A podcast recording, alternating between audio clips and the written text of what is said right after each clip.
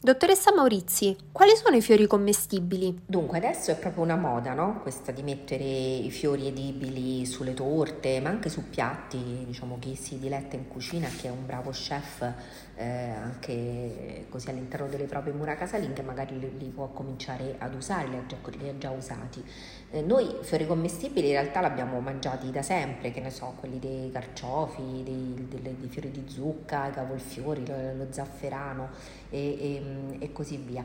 Ehm, chiaramente ehm, non tutti i fiori sono commestibili, quindi i fiori edibili devono essere coltivati in un terreno fatto apposta, quindi con un pH acido, eh, dove va controllato il valore che deve essere compreso tra 5,5 e 6,5, non devono essere trattati con sostanze come pesticidi e fertilizzanti e quindi eh, diciamo quelli venduti come edibili ehm, sono autorizzati come un alimento proprio con controlli rigorosi quanto quelli svolti per gli altri alimenti. Siccome spesso non si trovano eh, tanto diciamo così nei negozi fisici ma online, fai attenzione mi raccomando a che cosa stai comprando, mm? ok? Quindi provenienza, che sia diciamo, un produttore degno di eh, fiducia.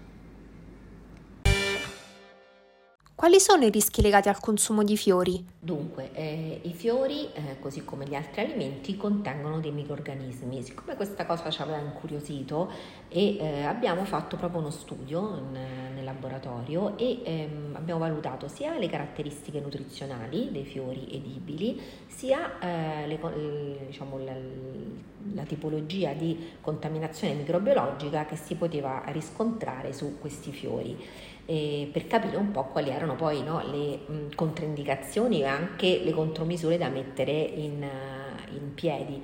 Ehm, dunque, i fiori in commercio che abbiamo analizzato appartenevano ad alcune piante, ehm, erano la rosa, il tagete, l'antirinnum, la verbena e il dianthus e eh, dal punto di vista microbiologico abbiamo valutato sia ehm, diciamo, batteri ehm, più comuni come le Escherichia coli, eh, le muffe e lieviti, eh, ma anche alcuni patogeni come gli stafilococchi, la salmonella e la listeria.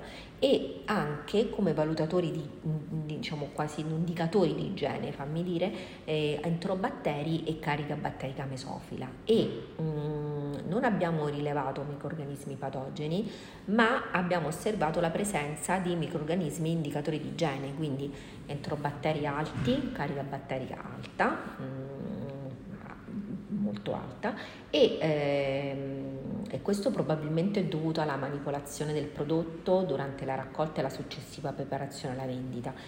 Ma abbiamo trovato anche muffe e lieviti e questo eh, diciamo, dipende dal fatto che ehm, i fiori sono chiaramente ricchi di acqua, cioè la maggior parte eh, diciamo, della composizione nutrizionale è acqua e quindi mh, mm, una non corretta eh, diciamo, um, conservazione o anche magari di tempi di conservazione troppo lunghi rispetto al prodotto e quindi una shelf life non adeguata eh, ha portato alla formazione di muffe, di muffe lieviti. Dal punto di vista nutrizionale, appunto, come dicevo prima, a parte l'acqua, c'è un, diciamo, un piccolo contenuto di fibre intorno ai 2 grammi e per il resto eh, ovviamente non c'è, non c'è niente, pochissimi grassi, quindi diciamo, dal punto di vista nutrizionale sono molto poveri, ma non è che noi mangiamo i fiori per trarne eh, chiaramente valore nutritivo, è, ehm, appunto lo, li abbiamo nel piatto a volte come eh, decorazione e come abbiamo imparato tutto quello che sta nel piatto deve, eh, essere, cioè deve essere eh, edibile, quindi può essere mangiato. A cosa devo fare attenzione quando acquisto i fiori?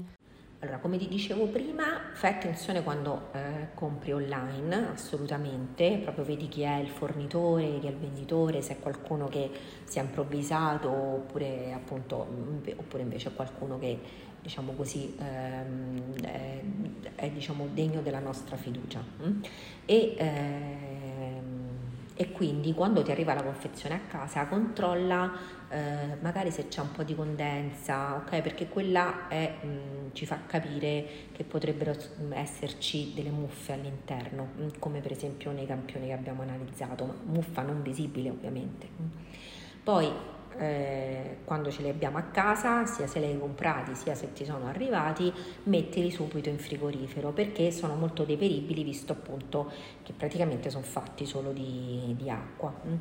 Quando li vuoi utilizzare, io quello che ti consiglio magari è di mh, mm, diciamo, trattarli con un disinfettante per alimenti eh, per eliminare i microrganismi indicatori di igiene che abbiamo rilevato nello studio in una eh, diciamo, quantità considerevole e eh, che possono essere presenti chiaramente nei fiori ma come negli altri vegetali.